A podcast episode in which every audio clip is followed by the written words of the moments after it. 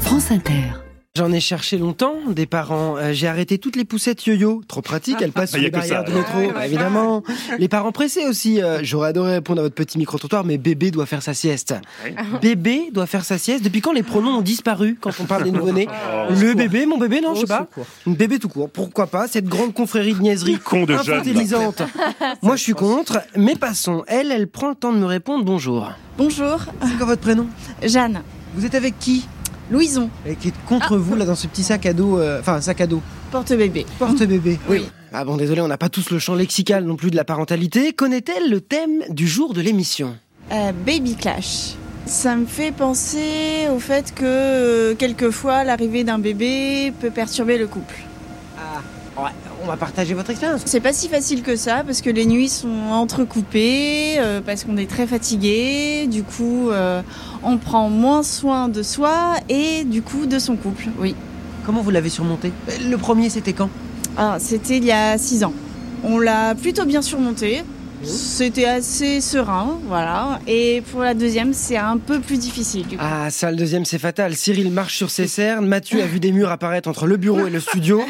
Je demande à Jeanne comment on surmonte les conflits, comment on retrouve une sexualité aussi. Quels conseils elle donnerait De s'écouter déjà soi-même, c'est un- peut-être un peu la clé pour euh, pouvoir euh, écouter l'autre et euh, s'accorder du temps.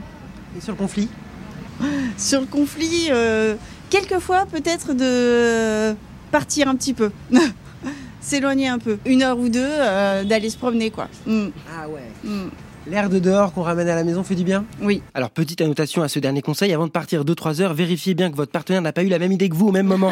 C'est après le clash, histoire que bébé ne se retrouve pas à gérer seul le foyer.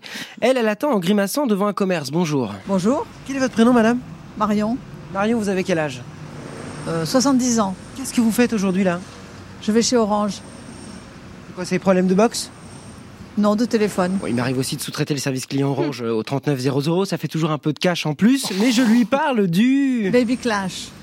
Je pense que le couple, déjà, on doit rester euh, un peu solidaire, tenir le coup quand c'est un peu difficile à gérer au tout début. Et puis ensuite, on a évidemment la vie professionnelle. Sur tous les fronts, quoi. Il, faut être, il fallait être sur tous les fronts, probablement plus que maintenant d'ailleurs, puisque à l'époque, c'était plus compliqué d'annoncer à son employeur qu'on était enceinte et qu'on allait avoir un, un bain-bain. Lui marche à côté de la poussette qu'il pousse d'une main, son enfant dans l'autre. Je fais connaissance avec ce papa au manteau bleu, au bonnet noir et sa barbe poivre et sel de trois jours. Vous appelez comment François. François, vous avez qui dans les bras Jenny, non Oh là là. Qui se demande ce qui se passe. Qu'est-ce que vous faites tous les deux ce matin On se promène.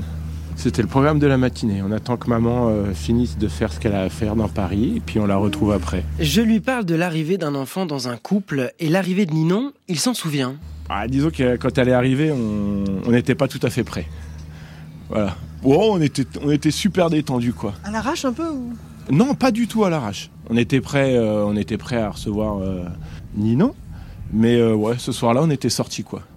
Il y a eu une petite quinzaine de jours d'avance. euh, en gros, on s'était dit, c'est un peu la dernière. euh, donc euh, ça a été assez épique après euh, d'aller jusqu'à la maternité, euh, en tout cas pour moi.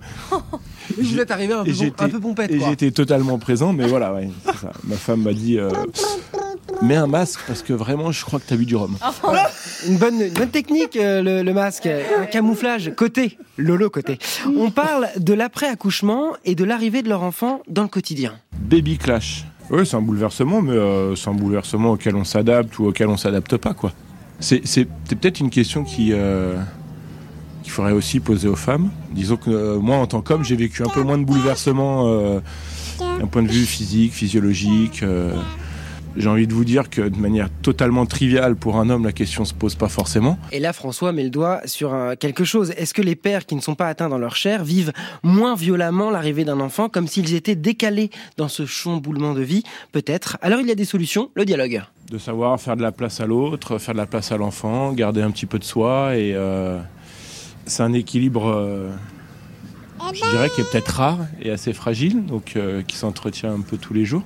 Ouais, on en discute, mais que ce soit autour de la table, que ce soit en allant boire un verre, euh, si jamais on a trouvé la nounou ou les grands-parents au moment, euh, enfin, ou euh, où euh, on s'envoie un message, où euh, tout ça, ça se prépare, ça se discute et c'est ça qui est cool en fait. Ne jamais perdre de vue le fait de se retrouver, d'en parler et traverser non pas en solitaire mais en solidaire ce rendez-vous un peu trash qu'on appelle le baby clash. Oh, les belles rimes.